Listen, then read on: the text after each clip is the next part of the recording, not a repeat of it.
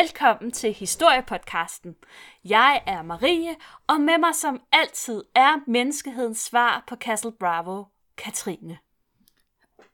Bum, bum, hej. Den er svær at komme efter. Verdens største atombombe. Det er dig. Brintbombe, Min egen lille atombombe. brintbombe, Br- brintbombe. Potato, potato. detalje. Ja, ja, lige præcis. Det siger boom, boom. og boom boomelum.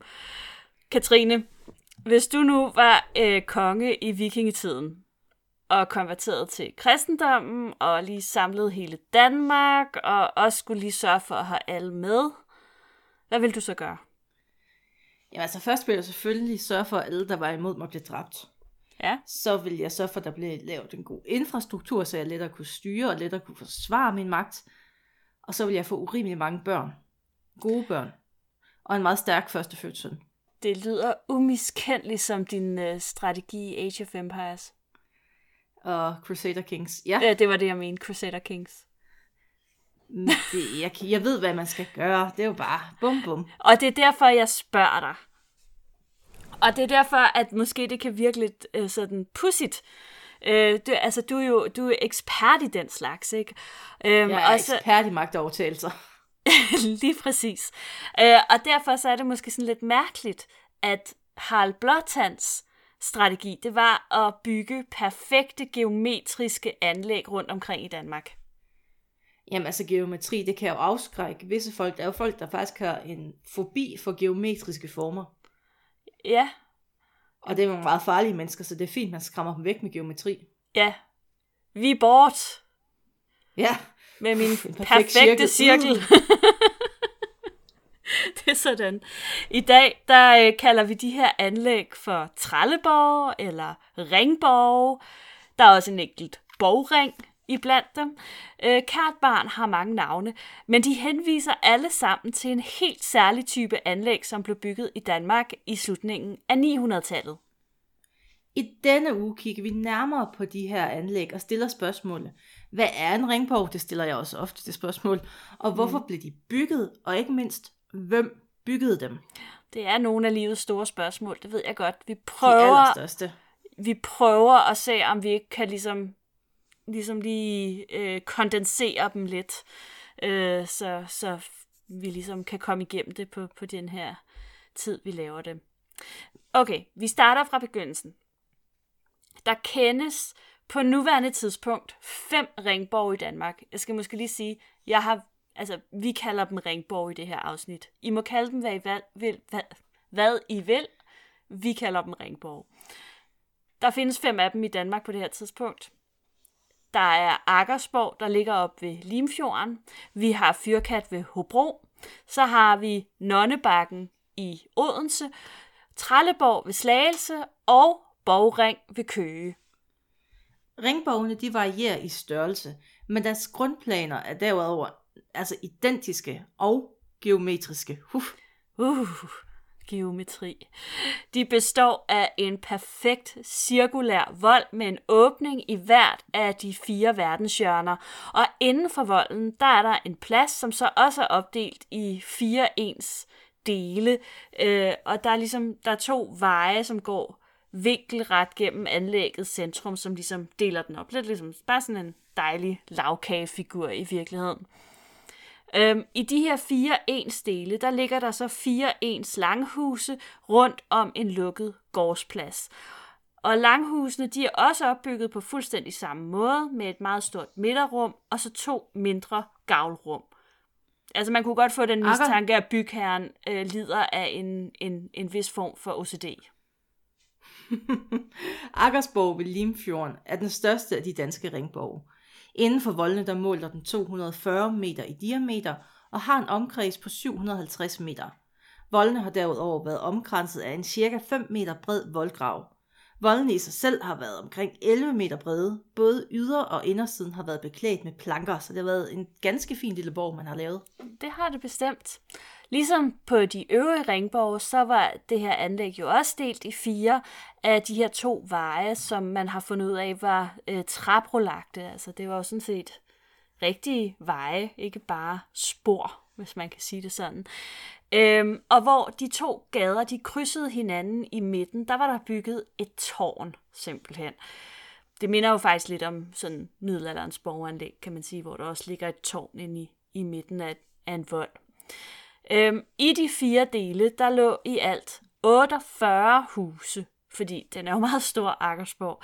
Øhm, og de er ordnet som sådan tre karrierer. Altså det er nok nemmest, hvis man lige finder et billede af Akersborg, fordi det kan godt blive lidt abstrakt at skulle fortælle om, hvordan sådan ting ser ud. Ikke? Men altså man forestiller sig, at de her karrierer er tre, øh, nej, tre karrierer af fire huse omkring en gårdsplads, okay?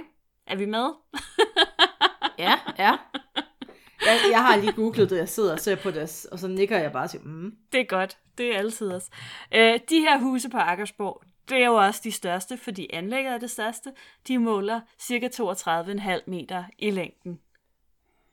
Fyrkat derimod ligger ved Hobro og er en væsentligt mindre ringborg end Akkersborg. Den har en indvendig diameter på 120 meter, mens voldenes bredde var sådan cirka 13 meter. Ligesom på Akersborg, så var voldenes yder- og indersider beklædt med planker. Ja, det er sådan en lille sjov feature, fordi i dag, når man ser de her øh, Akersborg og Fyrkat, som jo er tilgængelige og synlige i landskabet, øh, så ser man bare de her jordvolde. Så der skal alligevel, man skal lige forestille sig faktisk et lidt mere imponerende bygningsværk med træplanker, træbyggede ting og overalt. Det er meget fint. Fyrkats indre diameter er øh, jo væsentligt mindre end Akersborg, og derfor er der jo selvfølgelig også færre huse inden for volden. Øhm, og inden for hver fjerdedel, der er der altså fire lange huse, der ligger rundt om den her gård.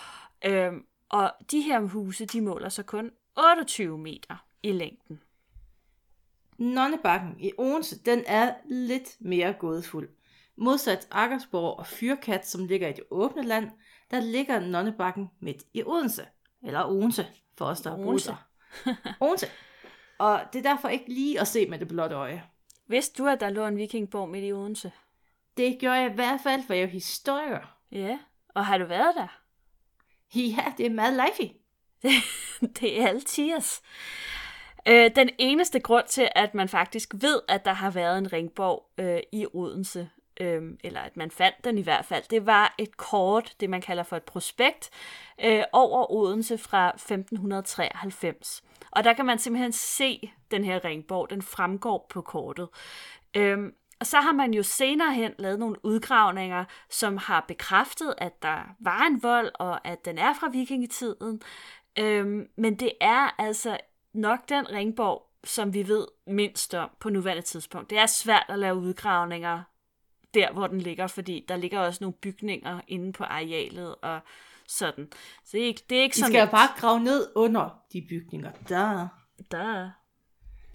I 2015 og 2017 har man lavet udgravninger på Nonnebakken, og man har kunne konstatere, at ringborgen har haft en diameter på 180 meter. I juni 2020 har man derudover lavet nogle boringer, som måske har kunne give flere svar, men øh, de her resultater de er ikke offentliggjort endnu. I hvert fald ikke øh, så vidt jeg har kunnet finde ud af, nej. Øh, og det bliver jo spændende at se, hvad de finder ud af med det. Øh, der er ikke fundet øh, beb- bebyggelse i øvrigt i forbindelse med de her øh, udgravninger og hvad de nu ellers har lavet på Nonnebakken. Så der er ikke noget, der tyder på, at der har ligget huse inden for den vold. Øh, og det er interessant, og det vender vi tilbage til senere.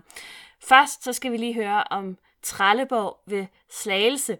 Øh, det var øh, den første af de her ringborg, som blev opdaget og udgravet i 1940'erne. Og det er jo så også den, der i virkeligheden har lagt navn til dem, fordi i rigtig mange år kaldte man dem jo for Trelleborg. Øhm, den har en indre diameter på 136 meter og en voldbredde på intet mindre end 19 meter. Så det, det, Det er en ret, bred bak. det er en bred vold. Det er en rigtig bred vold. Øhm, og ligesom ved Fyrkat og Akersborg, så er der altså huse inden for volden. Øhm, her er der øh, også 16 huse, ligesom der er ved Fyrkat. Øhm, og de måler cirka 29,5 meter i længden. Trelleborg har derudover det, man kalder en forborg, altså en slags et befæstet område inden man kommer ind på selve ringborgen. Og i det her område er der fundet en gravplads med ca. 135 begravet, begravet ja. eller begravelser. Ja, begravelser. Jeg ved ikke helt, hvad du mener faktisk. Nej, men det er fordi, det er sådan en måde, arkeologer kalder, kalder det. Eller det er sådan Nå, et, ja, det er en vi kalder det er begravelser. Øh, fordi det er sådan, ja, det gør vi bare. det gør I da bare Det er så. ikke alting, der skal forklares. det hedder det bare. Øh, og de her begravelser ved Trelleborg, de er altså rigtig spændende, og dem skal vi også snakke mere om senere.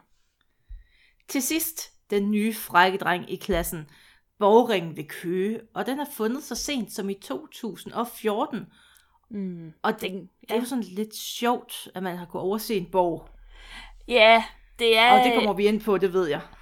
Ja, fordi det, øh, jamen, den har sådan en lidt mudret forhistorie, og jeg tror også, at det kommer lidt an på, hvem som man spørger, øh, hvor meget man vidste om den i forvejen. Men der er vist nok noget med, at der var nogen fra Nationalmuseet, der engang har været ude og kigge på området og sagde, der er ikke nogen vikingeborg der. Og det Men, var der så. nu har man bare udgravet den, selvom den ikke var der. What? Øh, jamen, det, det er et lidt mærkeligt sted, og nu skal jeg jo, være, nu skal jeg jo passe på, hvad jeg siger. Men altså, det, der, der, altså, der har nok været, der har været noget, fordi de har jo fundet noget. Det vil jeg jo ikke... Øh, kender jeg jo flere af dem, der har gravet der, så dem vil jeg gerne fortsætte med at være venner med. Øh, men, men, men det er jo helt klart, det er nok også sådan, lidt ligesom Nonnebakken, en lidt svær øh, en at have med at gøre, fordi der er ikke sådan rigtig noget at se i landskabet længere derude. Men ikke desto mindre har den haft en indre diameter på ca. 122 meter, mm. og en voldbredde på ca. 13 meter. Men øh, der var bare ikke rigtig nogen spor efter bebyggelse inden for voldene. Nej. Ligesom, ligesom vi har set ved de andre. Ja, altså så det er jo faktisk, øh, altså øh, det er øh, Trelleborg og Fyrkat og Akersborg, de har bebyggelse, men Nonnebakken og Borgring har ikke bebyggelse. Det kan vi måske, det er der nogen, der har en teori om, hvorfor det er. Udover de her fem danske ringborg, som, som man kender indtil videre, der kan jo sagtens gemme sig flere, som ikke er fundet endnu, så kender man en eller muligvis to, det er lidt uklart, alt efter hvilke kilder man læser, øh, fra Skåne. Øh, dem springer vi sådan let og elegant henover, fordi øh, vi er sådan nogle øh, nationalromantikere, os to Katrine, så vi, vi, vi vil kun beskæftige okay. os med det, der ligger inden for de danske grænser.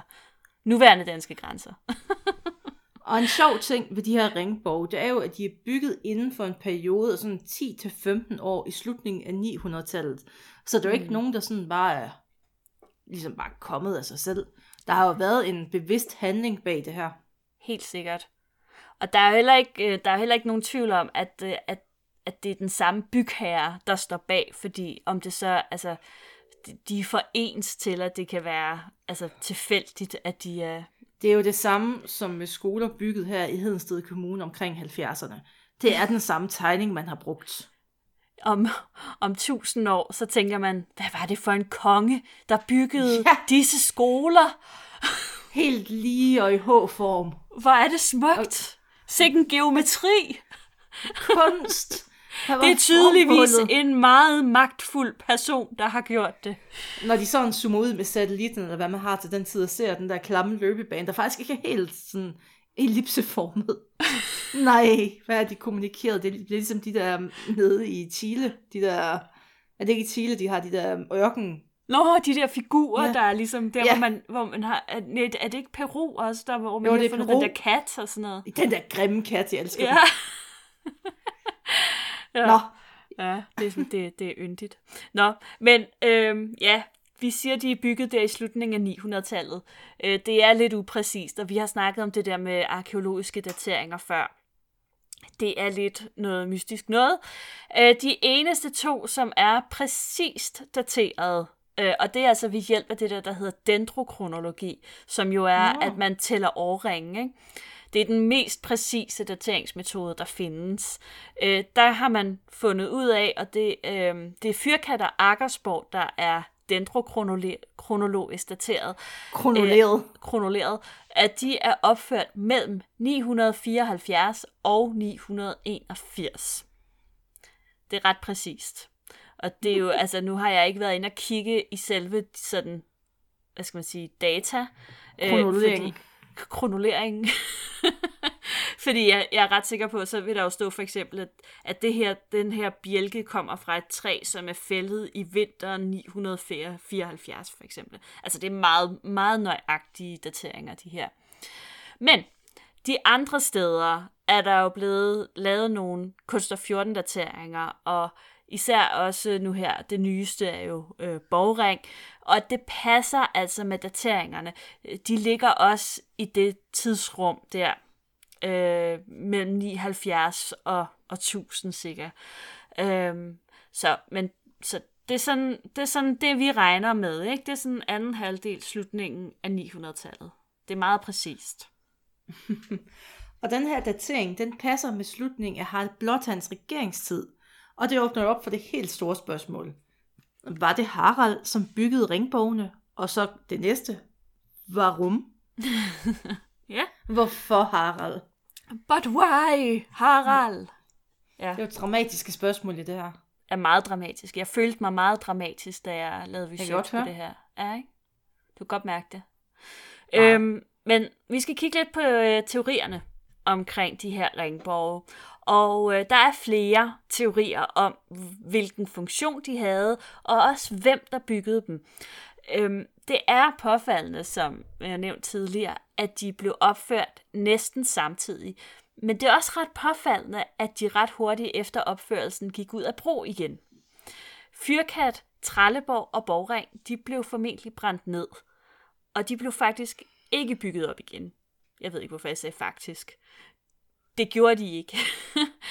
øhm, og, øh, og, og Akkersborg brændte ikke ned, men gik ud af brug og forfaldt. Så de var altså sådan nogle anlæg, som ligesom blev bygget og forsvandt rimelig hurtigt igen. Det er ligesom og så kommer der et stort spørgsmål med. stadioner. Hvad siger du? Ja, olympiske, ligesom olympiske ja. stadioner, hvor de ja. bare bygger dem, og så øh, farvel. Ja. Gud, Katrine, den teori har vi ikke. Det er sgu da et olympisk stadion. Alt det her geometri og så videre, det passer da. Det er sådan det er et jo en perfekt løbebane. Nu ja. siger det bare. Og det, det er sådan Jeg bliver meget vred, hvis der er en eller anden arkeolog om 20 år, der tager den. Ah, for delen. Der er aldrig nogen, der har foreslået, at det var en eller anden form for sportsanlæg. Hvorfor er der ikke I det? det her... Nå. I hørte det her først. I hørte det her først. Jeg skriver en artikel om det. Så får jeg hele forskerverdenen på nakken. Kilde Katrine. Seriøst. Nå, men øh, jeg har simpelthen stillet endnu et stort spørgsmål her. Øh, og det er jo, hvad var de her ringborgs funktion?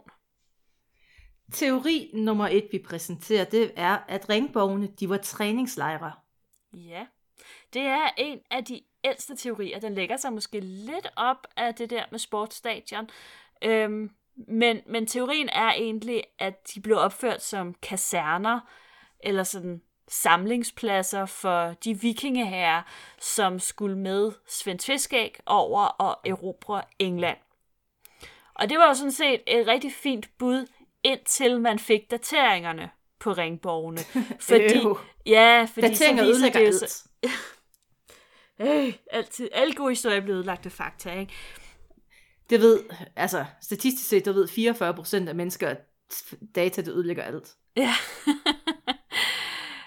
Dateringerne af ringborgene viser desværre, at de gik ud af brug flere årtier inden Svend Sviskæg overhovedet havde tænkt på at tage afsted til, tage afsted til England. Så det er nok ikke det er nok ikke der, vi skal kigge på en løsning. Men så kaster jeg teori 2 ind i ringen. Og den lyder lidt spændende. Øh, ringborgene, det var tvangsborge. Ja, oh. det er en lidt øh, spændende teori. Og jeg skal nok komme ind på, hvad tvangsborg er. Øh, men altså på Jellingstenen, der praler Harald Blåtand jo med, at han har samlet hele Danmark og gjort danerne kristne. Og ifølge teori nummer to, så skulle ringborgene altså være udtryk for, at den her proces ikke var fredelig. De skulle i så fald være tvangsborge, altså borge, som kongemagten bygger for at holde befolkningen i et givet område i ave. Altså så indsætter man jo en eller anden kommandør og nogle soldater, og så... Altså ligesom borgerservice er i dag. Ja, præcis som borgerservice, ja. Super. Ja. Det er vikingetidens svar på borgerservice. Eller Det er i i virkeligheden. Så kan man melde sig til der, og så kan man få et job. Så kan man få Eller et få at job. vide, at man skal tage sig sammen. Ja, mest det. Bare tag dig sammen. Få nu bare et job for helvede. Kom nu bare ud af... Nå, Har du øh, prøvet at netværke? har du lavet en LinkedIn-profil? What? Nu skal du på kursus i at lave CV. Nå, øh, igen så er det desværre dateringerne, som ødelægger den her ellers utrolig spændende teori. Øhm, mest fordi, at øh, ringborgene til syneladende er bygget 20 år efter Jellingstenen. Og så kan man jo spørge sig selv om, hvorfor det var nødvendigt for Harald Blåtand at vente så lang tid på ligesom at indsætte... Konsolidere sin øh, øh. magt, ja. Ja, øhm, så det, det er måske lidt mærkeligt. Altså, men ja, så det er nok heller ikke helt den teori, vi skal ud i, selvom at det, det er mere sandsynligt end så meget andet måske. Og det læner sig måske lidt også op af teori 3, som hedder, at Svend Tviskæg, han, begik, eller han var oprører. Ja, teenageoprøret over dem alle, som man jo kan finde, når man er, øh, når man sådan et kongesønner gør oprør mod deres fædre. Og det er jo sådan, at ifølge nogle kilder, herunder især Saxo, øh, der skulle Svend Tveskæg have gjort oprør mod sin far, som jo er Harald Blåtand, hvis der er nogen, der lige er i tvivl om slægtskabet der. Et oprør, som udvikler sig til en voldsom borgerkrig. Og det her oprør skulle blandt andet skyldes, at Svend var imod, at Harald havde konverteret til kristendommen. Han, han, han, han øh, konverterede jo et aldrig selv. Han forblev hedning til det sidste. øhm, så det, altså det, på den måde hænger historien sådan set meget godt sammen. Ringborgene, de skulle i så fald være opført som militære anlæg i den her konflikt, som endte med, at Harald han måtte flygte ud af landet, hvor han døde kort tid efter i 987. Og det er en meget berømt dødsscene, som er gengivet, hvor han jo får skudt en pil i røven af en øh, Au. polak. Det er en grim måde at smutte på, synes Ja, jeg. han sad og han, han skulle øh, på øh, toilettet. Og så sad han ude bag en busk, og så var der en, der så ham, og så sendte de lige en pil afsted, som ramte ham bag i. I det, jeg ved ikke, om det var sådan, han døde. Det er bare overleveringen. Jeg håber, han havde en lidt mere værdig, værdig afslutning Au. på sit liv, den gode Harald. Men præcis hvornår den her konflikt fandt sted, det, det ved man faktisk ikke rigtigt. Øhm, andet end at selvfølgelig, at, altså at Harald han flygter ud af Danmark, og at han dør omkring 987. Så man går jo ud fra, at, at det må have været i årene op til det. Øhm, så kan man jo spørge sig selv om, om det er realistisk, at den her borgerkrig varede i mere end 10 år. Altså, det mener jeg egentlig nok. Men det er der altså rigtig mange forskere, som ikke tror på. Øh, de mener ikke, det er realistisk, at en borgerkrig kan vare i 10 år. Hvad tænker du om den? Øh, det kan den godt, men det vil nok efterlade sig nogle mere konkrete spor. Det har du Også måske selvom nok det var vikingetiden. Ja, At man vil nok mærke det mere også i overleveringerne. ja. Jamen, det kan du selvfølgelig have ret i, og, og vi vil måske også i virkeligheden se flere arkeologiske spor efter det i form af sådan nedbrændte Ja, og landsbyer og, krig sådan noget. og sådan noget. Ja, det vil jeg ja. nok... Øh. Hmm. Så I har begge to ret. Er det ikke sådan, jeg vil sige det? Ja. Og ja, Mm. God pointe. og jeg har altid gode pointer. Men du har lige så gode teorier, fordi nummer 4 det er, at de her ringborg, det var forsvarsværker.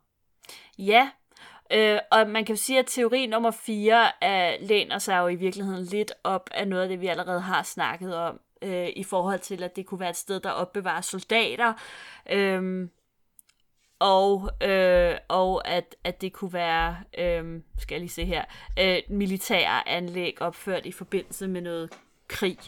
Øh, teori nummer 4 er bare sådan i en lidt anden setting. Fordi 970'erne, de var en tid med en helt usædvanlig udenrigspolitisk situation. Mod syd, øh, altså nede i, på kontinentet, nede i det vi kalder Tyskland i dag, der voksede en ny stormagt frem under den kristne kejser Otto den første, som var blevet kronet i 962. Og der er jo mange i dag, der mener, også rigtig kloge mennesker, endda forskere, at det var Ottos voksne magt, der presser Harald Blåtand til at blive kristen. Fordi at det, øh, det der med, altså i kristendommen, der havde man jo mere eller mindre lov til at gøre, lige hvad man havde lyst til ved folk, der ikke var kristne.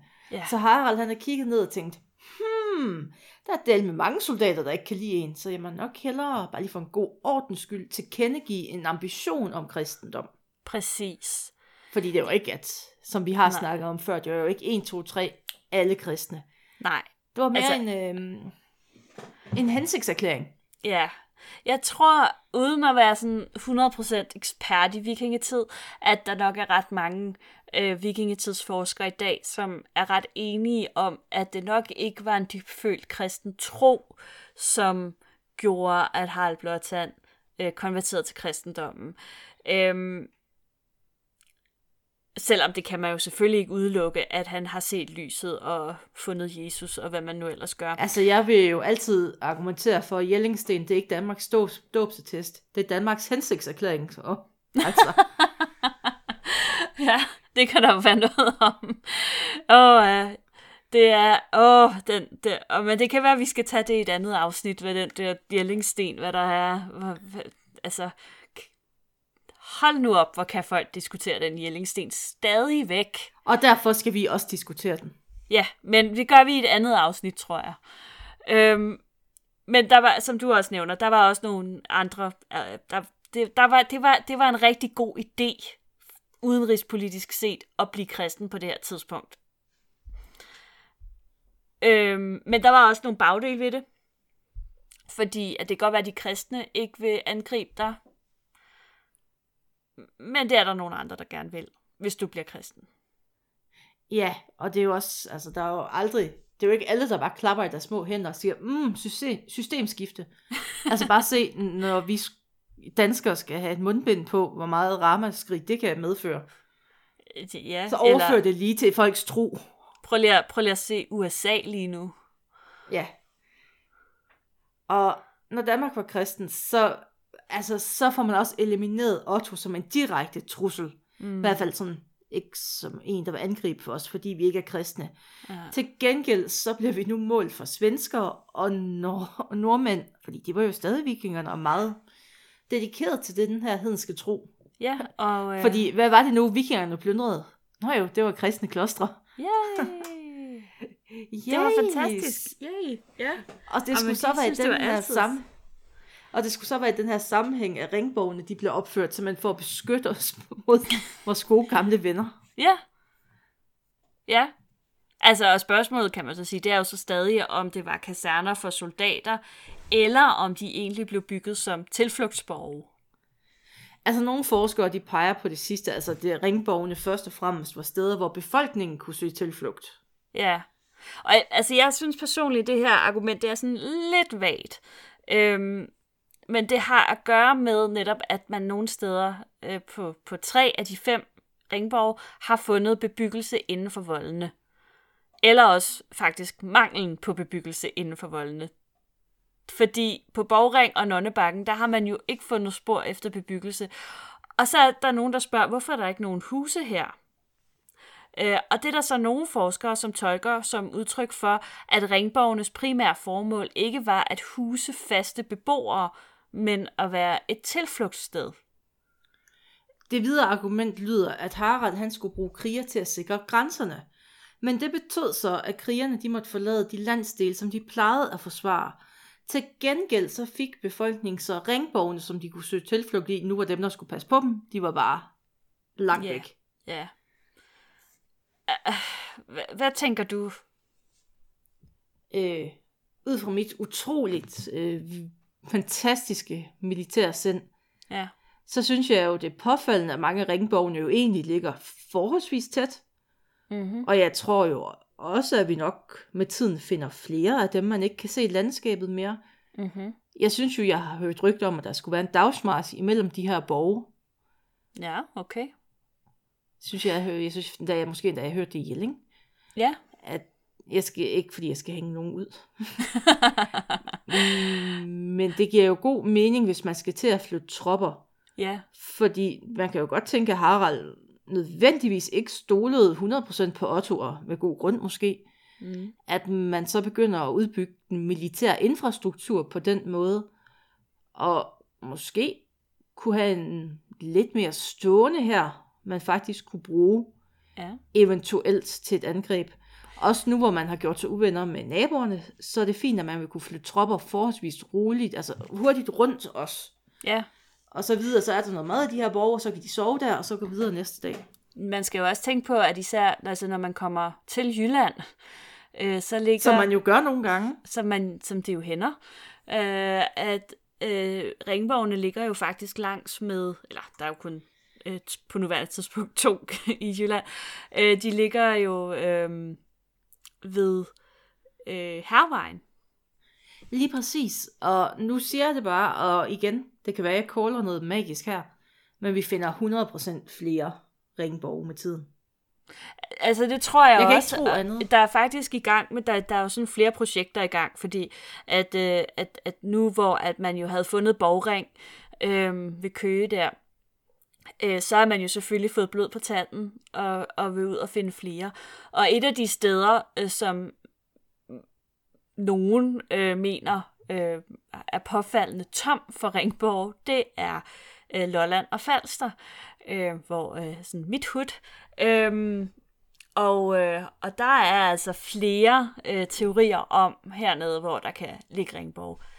Jeg har, og nu kommer den, min egen øh, teori om det her.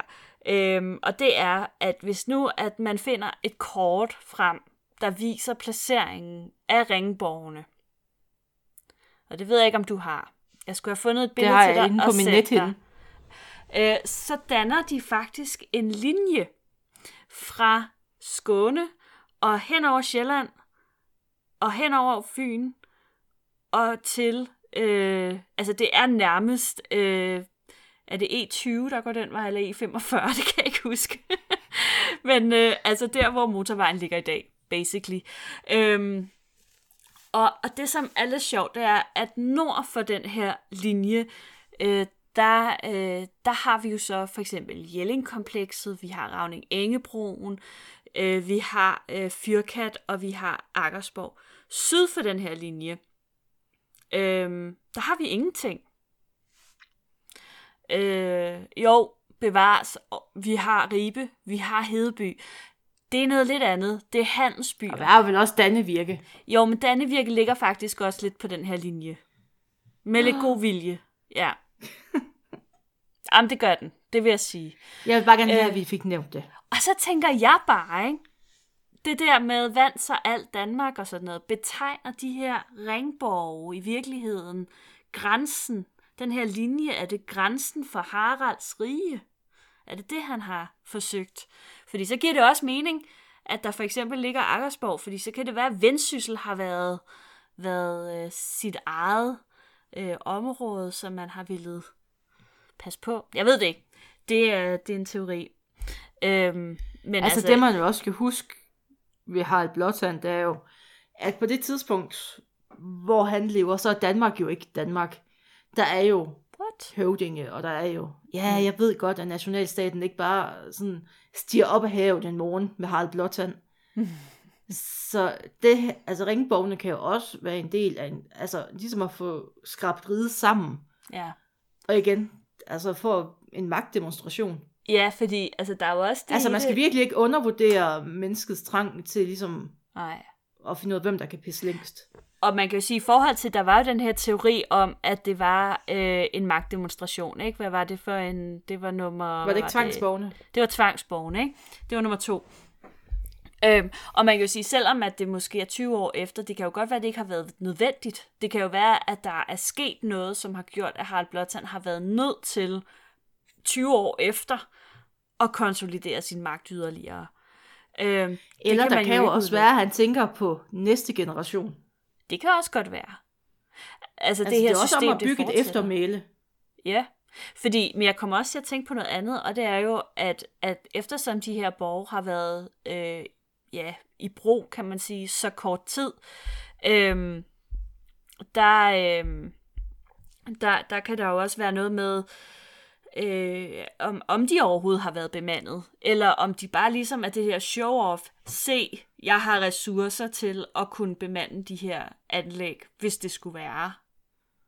Øh, og jeg ja, fordi hvis man det. kommer som en angribende her og ser Ja. det, og så ser man også lige den næste, Ja.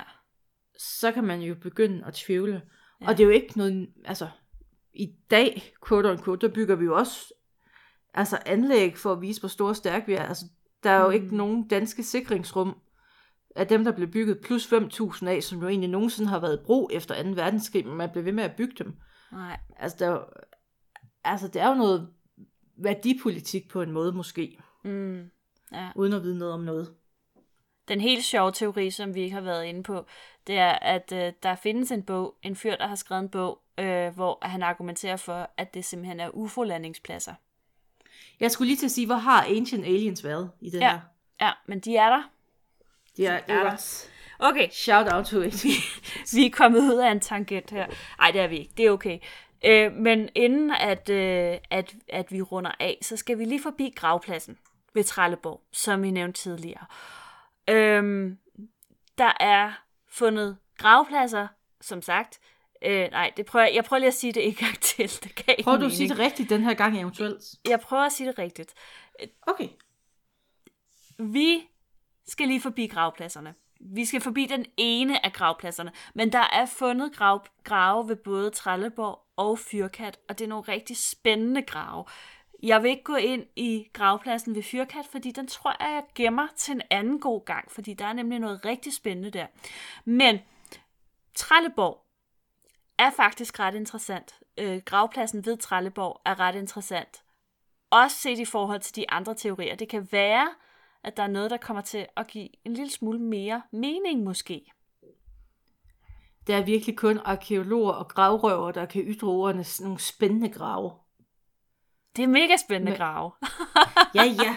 Øh, ved Trelleborg, der fandt man omkring 135 grave med 157 døde. Blandt gravene var der tre massegrave med sammenlagt 20 lig. De døde, de var alle sammen mænd i alderen 20-35 år. Ja, og det, og det vildt interessante er, at man for nogle år Mm, siden... døde mennesker, det er vildt Åh, interessant døde mennesker. dem. Vi er vilde med døde mennesker. Øhm, skrald og døde mennesker, det er det, arkeologer de elsker allermest. Øhm, men for nogle år siden, der lavede man såkaldte strontium-isotop-analyser på 48 af skeletterne fra Trelleborgs gravplads. Øh, herunder de her tre massegrave, og så var der også to kvindegrave, og der var nogle barnegrave. Og for en god ordens skyld for alle os ikke arkeologer.